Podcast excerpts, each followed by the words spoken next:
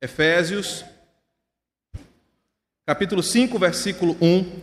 O tema da nossa mensagem hoje é o desafio de sermos imitadores de Deus, baseados no texto de Efésios, capítulo 5, versículo 1. É um texto pequeno, direto, objetivo.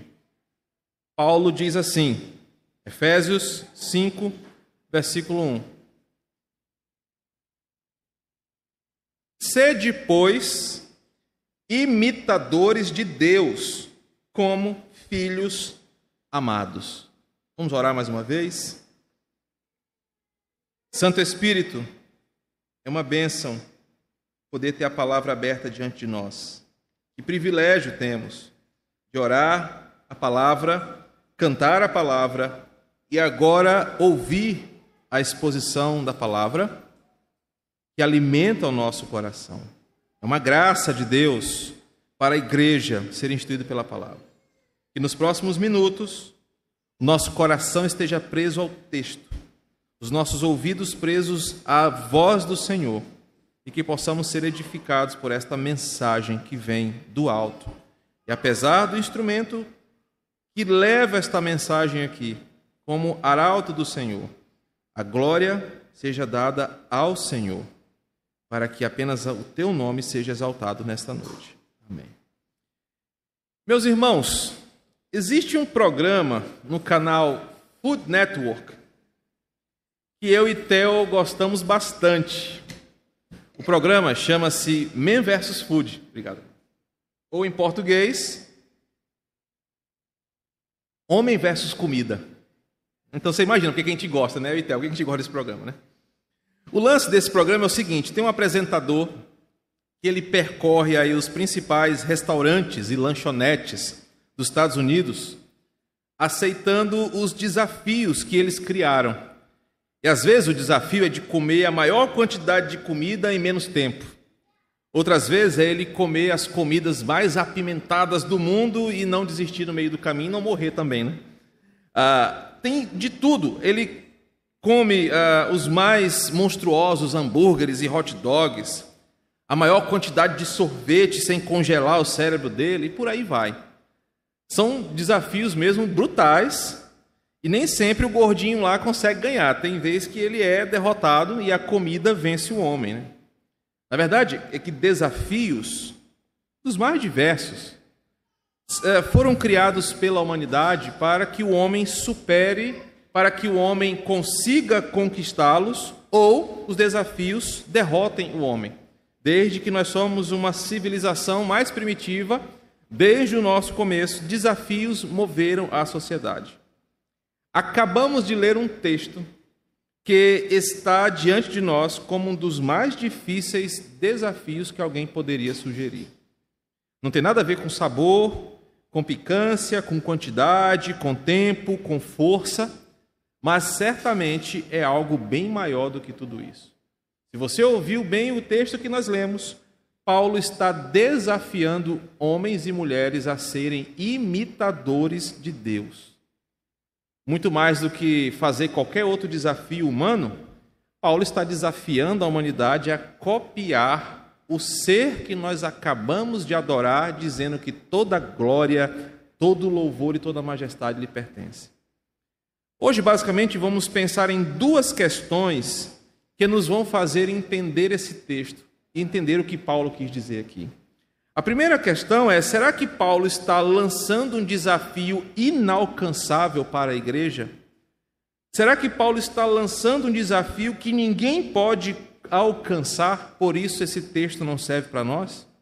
Se sim, por que, que Paulo faria isso conosco? Por que, que ele nos oprimiria com um desafio que eu não posso realizar?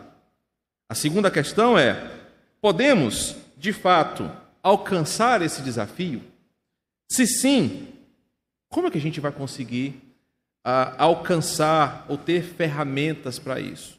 Hoje à noite nós vamos pensar juntos sobre essas duas questões e chegarmos ao final dessa exposição em alguns minutos e entender se de fato podemos ser imitadores de Deus ou não e como podemos fazer isso. E a exemplo do programa que eu e Theo gostamos de assistir, você vai entender que desafios são criados para que homens possam superá-los, e esse aqui é uma indicação bíblica de que, por mais que pareça difícil ser um imitador de Deus, nós podemos alcançar. Então eu quero começar tentando responder a minha primeira pergunta. É possível ser um imitador de Deus? Como é que você imitaria Deus? Como é que nós podemos imitar a Deus? Bem, o texto que nós acabamos de ler, ele está inserido em uma carta e essa carta é uma instrução para uma igreja que estava em dúvida sobre a sua fé. É uma carta que foi escrita para confirmar para crentes na cidade de Éfeso o valor da sua conversão, em detrimento de uma vida antiga do mundo que só lhes trouxe tragédia.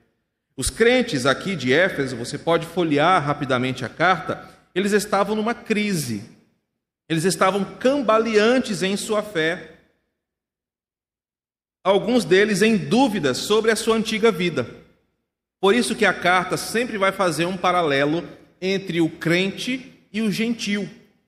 Paulo, cuidando dessa igreja a qual ele tinha um carinho muito especial, a carta de Éfeso, a cidade de Éfeso, a igreja nessa cidade, era uma igreja muito importante para o avanço do evangelho naquela reunião, naquela região.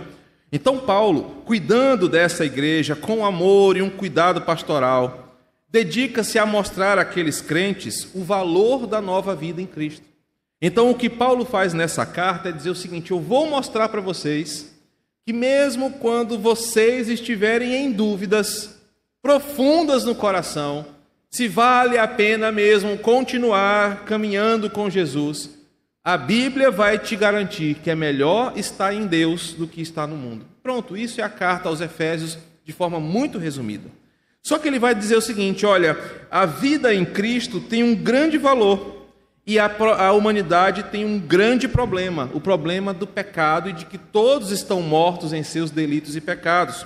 E Deus então oferece amorosamente uma oferta de graça a essas pessoas. É o resumo do capítulo 1 ao capítulo 3. Ele vai dizer a partir daí que Deus foi tão bondoso com a humanidade que ele preparou um ambiente onde crentes podem desenvolver essa nova vida. Eles serão instruídos pela palavra, serão cuidados por pessoas levantadas para esse fim, serão incentivados à unidade, eles terão uma igreja. É o capítulo 4 de Efésios.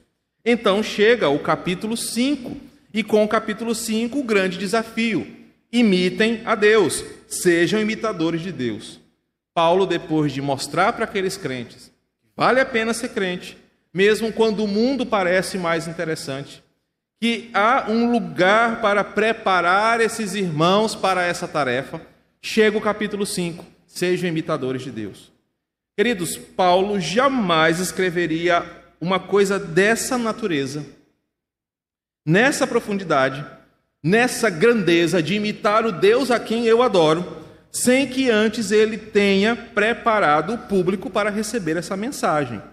A carta aos Efésios, ela aponta para esse fim. A carta aos Efésios chega nesse ponto como um ponto central da vida cristã.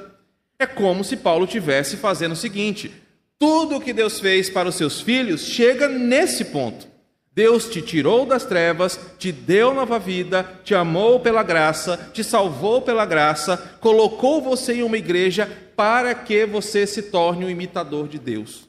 Então, jamais Paulo faria uma coisa dessas, de lançar um desafio sem que ele preparasse o seu público para essa questão. Lá em Éfeso, os crentes já sabiam de uma verdade que nós também sabemos que o homem de Deus, ele é um praticante da palavra e não apenas um ouvinte.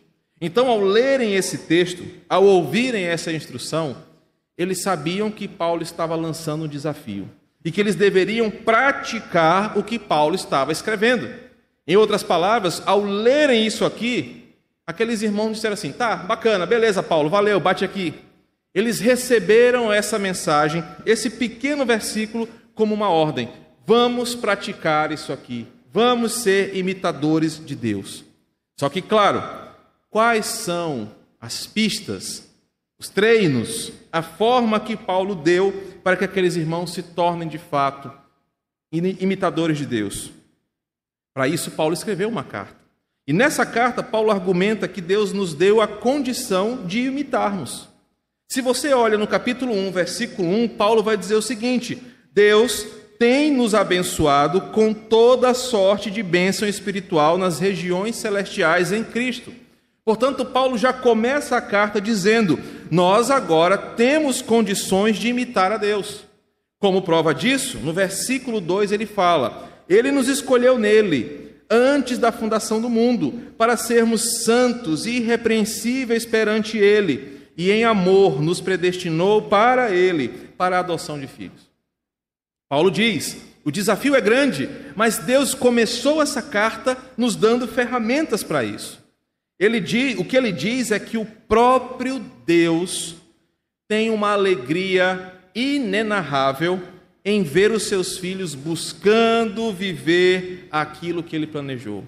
A carta é como se Paulo estivesse dizendo assim: quando os filhos de Deus desejam ser imitadores de Deus, isso deixa o Senhor com um sorriso largo, extremamente feliz. Prova disso, capítulo 1, versículo 6, quando o próprio Paulo diz assim: Para louvor da glória de Sua graça que ele nos concedeu gratuitamente no amado.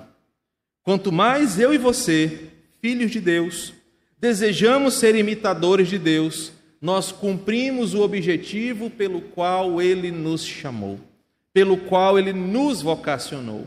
Paulo está dizendo que o suprassumo da missão, o maior desafio de um crente, não é ser o melhor pai que ele possa ser, não é ser o melhor professor, o melhor instrutor, o melhor político, o melhor. nada disso. A melhor coisa que um crente pode fazer, como seu desafio principal de vida, é ser um imitador de Deus. Isso deixa Deus feliz, deixa Deus satisfeito, porque é para louvor da sua glória, para o louvor da sua graça. Então, Paulo, ainda olhando para o texto, vai argumentar para que eu conseguisse ser um imitador de Deus, capítulo 2, versículo 1: O próprio Deus nos deu vida, estando nós mortos em nossos delitos e pecados. Perceba, Deus está dando as ferramentas para você e eu sermos seus imitadores. O desafio foi lançado, mas Deus foi nos capacitando ao longo dessa carta. Nós já não estamos mais mortos, estamos vivos. Essa vida que Ele nos deu nos dá a possibilidade de viver para Ele. Versículos de 5 a 6 do capítulo 2: realizando Sua vontade, buscando adorá-lo de todo o coração. Deus deu tanto para nos ajudar a sermos seus imitadores, que Efésios 2, 5 e 6 diz assim nos deu vida juntamente com Cristo e juntamente com Ele nos ressuscitou e nos fez assentar nos lugares celestiais em Cristo. Se você está entendendo até aqui o que Paulo está dizendo, ele está dizendo o seguinte: o desafio do crente é ser imitador de Deus. Para isso, Deus nos deu as condições. Primeiro, Ele nos amou antes mesmo da gente nascer. Ele nos escolheu, nos chamou para si nos preparou a nova vida, nos chamou em Cristo, nos capacitou, porque a melhor coisa que um crente faz, que agrada ao Senhor, é ser o seu imitador. E isso deixa Deus satisfeito com o seu povo. É como se Paulo estivesse dizendo o seguinte: mano, Deus te deu uma oportunidade de ouro, acorda para a vida. Deus te fez viver de verdade, te salvou das trevas, te deu nova vida, te deu vida eterna, garantiu lugares celestiais para você habitar com Cristo, trouxe o teu coração para a verdade, colocou no teu coração arrependimento, te deu uma garantia de salvação para que você possa viver com Ele. Paulo está dizendo que nós, quando não somos imitadores de Deus, nós estamos perdendo uma oportunidade rica de encontrar o sentido da nossa vida. Paulo está dizendo para aquela igreja: vocês devem focar a vida de igreja de vocês buscando ser imitadores de Deus. E ele termina essa ideia dizendo assim: olha aí no capítulo 2, versículo 10. Lembre-se, é como se ele estivesse falando assim: ei, lembra que você é feito, é, somos feituras dele, somos criados em Cristo Jesus para boas obras as quais Deus de antemão preparou para que andássemos nela. Paulo está dizendo: você tem condições, porque você foi feito por ele para isso. O pecado tirou o nosso coração do alvo, do propósito, da caminhada. O homem passou a andar por outros caminhos, imitando outras coisas, priorizando outras verdades. Mas Paulo está dizendo: ao sermos imitadores de Deus, o nosso coração volta para o lugar certo. Nós nos lembramos que fomos feitos por Ele, para viver para Ele, para fazer boas obras que Ele já preparou para nós. E o ponto dessa mensagem, queridos, hoje para nós, se torna importante porque nós vivemos de imitar as coisas que nós mais apreciamos. Nós vivemos de imitar as coisas que nós mais admiramos. Os pregadores querem pregar igual o seu pregador predileto. Os professores querem inspirar seus alunos imitando professores que eles admiram. Profissionais querem fazer as coisas iguais outros que tantos inspiram. Mas e a igreja? Como crentes, o que, que mais nós admiramos que queremos imitar? Paulo diz: para um crente de verdade, a maior referência para imitar é o próprio Deus. Portanto, sede imitadores de Deus. O capítulo 4 de Efésios, ele vai nos dar uma série de dicas, dicas práticas de como nós ah, podemos ser de fato imitadores do Senhor. E essa verdade começa no capítulo 17, no versículo 17, onde Paulo vai dizer, em uma série de instruções práticas, que nós devemos abandonar aquilo que nos impede de avançar. Paulo aponta para um caminho, porque muitos aqui essa noite falam assim: Pastor, eu quero ser um crente melhor. Pastor, eu quero servir a Deus com coração de verdade, mas, pastor, é muito difícil. Capítulo 4, verso 17 em diante, Paulo vai nos ensinar como podemos começar a sermos imitadores de Deus. Ele vai dizer: olha, não vivam como os gentios. Mas principalmente os versos 22 ao 23, Paulo vai ensinar você, crente, nesta noite, o ponto de partida para ser o imitador de Deus. Ele vai dizer: Olha, vocês devem despojar-se do velho homem que se corrompe segundo as concupiscências do engano, e vos revistais do novo homem, criado segundo Deus, em justiça e retidão precedentes da verdade. É o que ele fala no capítulo 4, versos 22, 23 e 24. Ele diz que um crente só pode ser o imitador de Deus se ele começar abandonando a velha vida. Portanto, você não pode ser o imitador de Deus nessa noite se você não nasceu de novo. Se você não entregou o seu coração a Jesus e através do Espírito Santo você abandonou a velha vida, você foi renovado por ele e agora é uma nova criação. Agora sim, você terá ferramentas que você pode fazer para imitar a Deus. Só depois de crentes é que alguém pode imitar ao Senhor. Então, Paulo vai nos apresentar a primeira resposta. Ele não está lançando um desafio inalcançável. Ele não está dizendo algo que crentes como eu e você, réis mortais pecadores, não podemos alcançar. Mas a carta aos Efésios está dizendo o seguinte: ser imitador de Deus é um desafio possível, não porque eu sou o bambambam bam, bam da fé, mas porque tudo começa com Deus ele me dá capacidade, ele me fortalece, ele me apresenta o caminho, ele me ensina como. Portanto, sim, um crente pode ser um imitador de Deus. Esse é um desafio que eu e você podemos vencer. Só que ainda temos um outro ponto aqui. Pastor, Paulo disse que eu posso. Eu vou acreditar nele, está aqui na Bíblia, né? A Bíblia é o livro dos crentes. Beleza. Mas como é que eu faço para imitar a Deus? Agora o bicho pegou. Como que eu posso imitar um Deus que eu acabei de adorar? Como que eu posso, pastor, fazer o que Deus faz?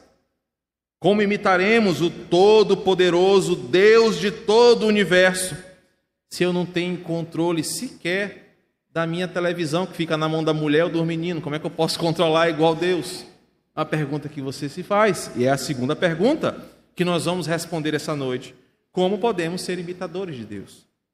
A teologia, ao estudar sobre Deus, ela entendeu que Deus se revela a partir é, de dois tipos de qualidades ou atributos.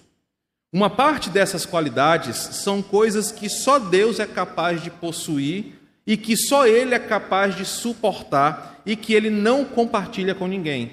Essas coisas a gente não consegue imitar. Por exemplo, infinitude, onisciência, onipotência, onipresença, eternidade. Tais coisas só Deus tem e isso Ele não compartilha e ninguém pode imitar. Você pode tentar ir agora no seu lugar, eu vou ser onipresente, mas não consegue. Ah, eu vou agora viver para sempre. Você não consegue. Porque só existe um ser que é eterno, que é infinito, que é onipresente, e isso ele não compartilha com ninguém. Entretanto, existem outras qualidades que o próprio Deus nos incentiva a imitar. O próprio Deus nos incentiva a copiar, por exemplo, sua justiça, sua misericórdia, sua santidade, sua paciência, sua compaixão. Tais coisas ou qualidades, ele permite que os seus copiem e vivam essas coisas. Essas qualidades, Deus permite que o seu povo copie no sentido da expressão aqui. Quando Paulo escreve aos Efésios, ele diz: sejam imitadores, e a palavra aqui literalmente é copiem as atitudes e os comportamentos. Então, Paulo está dizendo: vocês devem copiar aquilo que Deus permite que vocês possam copiar. O problema é que tem crente que quer ser né, Deus no sentido mais poderoso da palavra. Mas Deus fala, Paulo fala, copiem aquilo que Deus permite que você faça como reles mortal.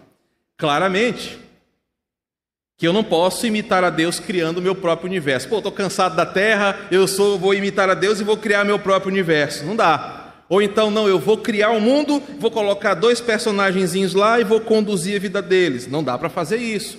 Ou simplesmente eu vou, igual a Deus, trazer o juízo, que eu não aguento mais esse calor, eu vou mandar todo mundo para o inferno. Não, não é assim que nós imitamos a Deus. Mas nós podemos, de fato, exercer uma imitação de tudo aquilo que ele permite imitar.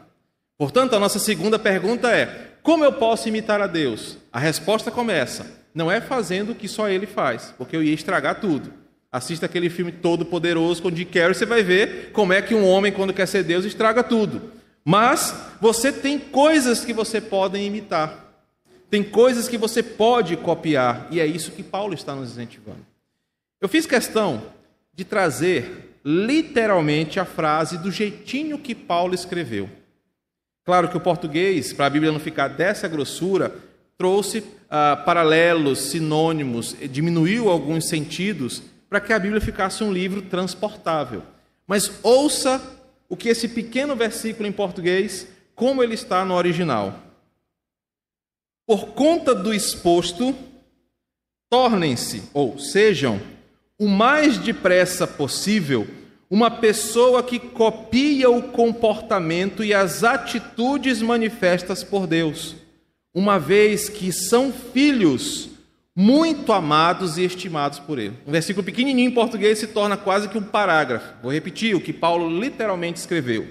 Por conta do exposto, tornem-se, ou sejam, o mais depressa possível uma pessoa que copia o comportamento e as atitudes manifestas por Deus, uma vez que vocês são filhos muito amados e estimados por Ele. O texto em grego nos responde com mais clareza como podemos ser imitadores de Deus. E Paulo, sem rodeios, explica isso. Perceba que o versículo começa assim: por conta do que foi exposto. No português está sede, pois. Paulo está dizendo que nós devemos olhar para o que ele já expôs para sabermos como copiar a Deus. E, pastor, onde eu olho isso? É só você ler o capítulo 4, verso 25 ao 32. Por conta do que foi exposto, nos leva para cima, para entender o que Paulo está dizendo que devemos copiar. Irmão, você não deve copiar a majestade de Deus, querer ser adorado, construir um altar aqui nessa igreja e ficar sentado e as pessoas cantando para você. Mas Paulo vai dizer que você deve copiar aquilo que Deus permite que você possa copiar. E ele vai descrever isso com detalhes, dos versículos 25 ao 32. Um cidadão chamado Martin Bucer, um reformador francês, comentou esse texto e disse o seguinte: Filhos naturalmente copiam os bons e maus hábitos de seus pais terrenos. Deus é o Pai perfeito, em quem não há coisas ruins a serem copiadas. Portanto, seus filhos devem imitá-lo. É por isso que Paulo termina o versículo dizendo: Uma vez que somos filhos muito amados dele, nós devemos copiar o nosso Pai em suas atitudes, porque ele é o Pai perfeito. É uma tarefa do Pai ensinar bons exemplos para que os seus filhos copiem e aprendam. Deus está nos ensinando dos versos 25 ao 32 o que devemos fazer para imitar ao próprio Senhor. Então, para uma lista, uh, Paulo lista agora uma série de exemplos que filhos regenerados devem imitar a Deus e exercitar entre seus irmãos. Acompanhe comigo. A lista tem: falem a verdade, quando se irarem, não pequem, não dê lugar ao diabo, trabalhe, fale palavras de edificação e graça, esteja em harmonia com o Espírito Santo, não manifeste obras da carne na sua vida, e o mais pesado, perdoe uns aos outros. Os, capítulos, os versículos 25 ao 32 é uma lista que Paulo faz de como nós podemos ser imitadores de Deus, com coisas práticas do dia a dia que mostra que nós nascemos de novo. Então Paulo diz: "Sejam, pois, imitadores de Deus". Ele quer dizer o seguinte: assim como Deus fala sempre a verdade, Assim como Deus, mesmo quando se ira, ele não peca. Assim como Deus trabalha o tempo todo. Assim como Deus tem Sua palavra que edifica as pessoas. Assim como Pai e Filho estão em harmonia. Assim como Deus não peca. E assim como Deus perdoa, façam vocês também. Então, Paulo está dizendo como devemos copiar a Deus, como devemos ser iguais a Ele, e ele termina a sentença com o que é mais pesado para mim, talvez para você não seja: perdoar. Quando Paulo diz isso, ele quer dizer que assim como Deus perdoou os nossos pecados em Cristo, não devemos olhar para isso apenas como algo que Deus fez. Só Deus pode perdoar. Não. A instrução é que nós devemos perdoar também, assim como ele nos perdoou. Deus perdoou os nossos pecados em Cristo pecados grosseiros, pecados pesados, pelo simples fato da nossa confissão. Assim, como exemplo a ser imitado, nós devemos perdoar os nossos irmãos como uma prova de que estamos imitando ao Senhor. Como é que eu posso imitar, pastor, a Deus, já que esse é o centro da vida cristã? É o maior desafio. É você olhar para esse texto e no seu comportamento perguntar o seguinte: a quem eu estou imitando. Em João capítulo 8, Jesus chama, é a única vez que Jesus pega pesado com alguém. Não é a única, não, perdão, ele pegou mais pesado outras vezes. Mas ele olha para um grupo de pessoas e chama eles de filhos do diabo. Cara, Jesus era muito doidão. Ele chamava os caras de raça de víbora, de filhos do diabo, de sepulcro caiado. E depois vocês brigam quando eu falo algumas palavras pesadas aqui. Só que Jesus olhou para aquelas pessoas e falou assim: O vosso pai é o diabo, porque vocês fazem as coisas que eles fazem, que ele faz. E queridos, eu quero aplicar exatamente isso aqui hoje para nós. Você se diz filho de Deus. Eu nunca vi ninguém aqui dizer que é filho do diabo. Tem alguns que parecem, mas nunca disseram assim: eu sou filho do diabo, é só filho de Deus. Mas o que acontece é que os filhos de Deus manifestam que são filhos de Deus quando imitam a Deus.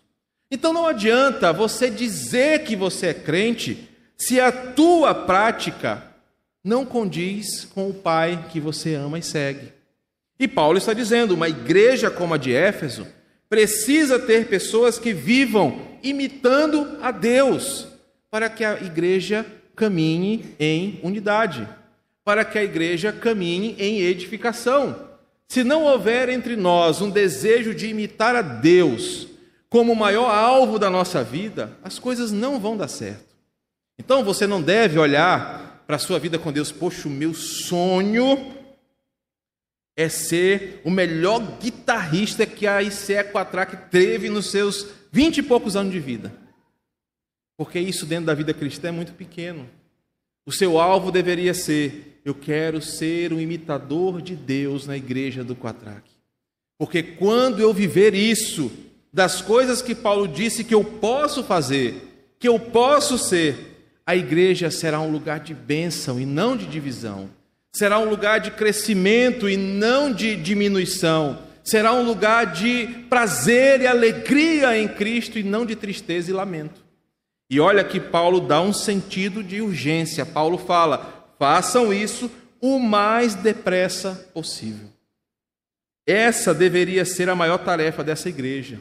Deveria ser o nosso principal desafio a ser alcançado. Todo crente deveria estar focado nesse propósito e olhar para o alvo. Meu alvo é ser o imitador de Deus, fazendo aquilo que ele me permitiu fazer. Por isso que hoje eu comecei a pregação falando sobre aquele programa que lança desafios. Aquele homem, o gordinho do, do programa, ele descobre os maiores desafios e se compromete a vencê-los. Meu querido, diante de nós está um texto que é o maior desafio que eu e você podemos ter. É o desafio de ser imitador de Deus. Ser imitador de Deus não é um desafio fácil, eu confesso. Por isso que é um grande desafio da fé cristã. Ser imitador de Deus não é uma coisa simples, mas em Cristo, Paulo diz que é possível. Por isso que a carta começa nos ensinando que ele nos predestinou, ele nos chamou, ele nos deu condição.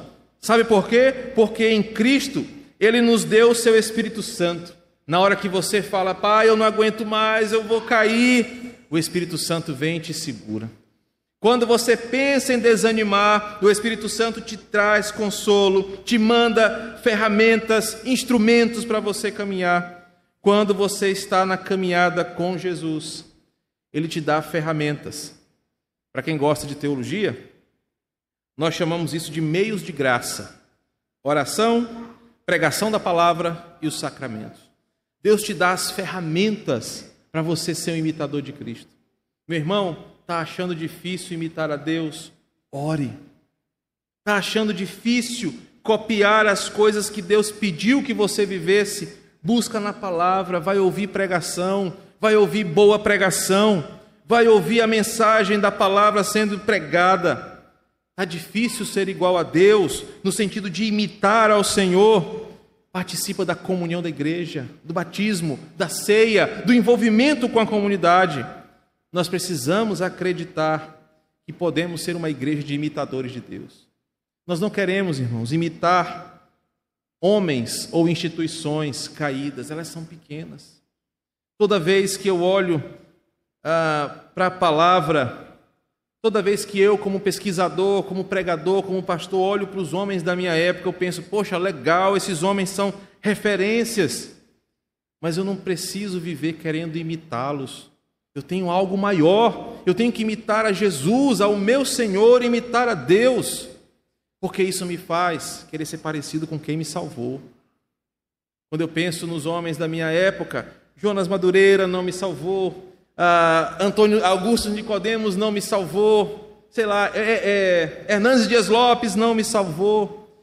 Eu não preciso ficar querendo copiar esses homens, eu tenho que copiar aquele que me salvou. Então é possível nós sermos imitadores de Deus. Para isso, basta nós nos esforçarmos em Cristo e desejarmos isso mais que tudo. Eu quero concluir apenas com algumas implicações do que acontecerá na sua casa, no seu trabalho, na escola, na faculdade e aqui na igreja, se eu e todos nós aqui tirarmos como alvo da nossa vida sermos imitadores de Deus. Apenas ouça. Primeiro, nós viveremos cada vez mais distantes do pecado que tanto nos seduz. Quando eu quero ser imitador de Deus, eu me afasto cada vez mais do pecado.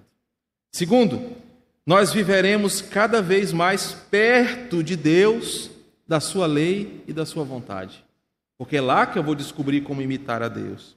Terceiro, eu terei prazer na lei do Senhor e eu farei com alegria aquilo que o Evangelho exige de mim, até mesmo perdoar quem me ofende, até mesmo andar a segunda milha, até mesmo virar a outra face, porque eu estou me aproximando do meu Senhor.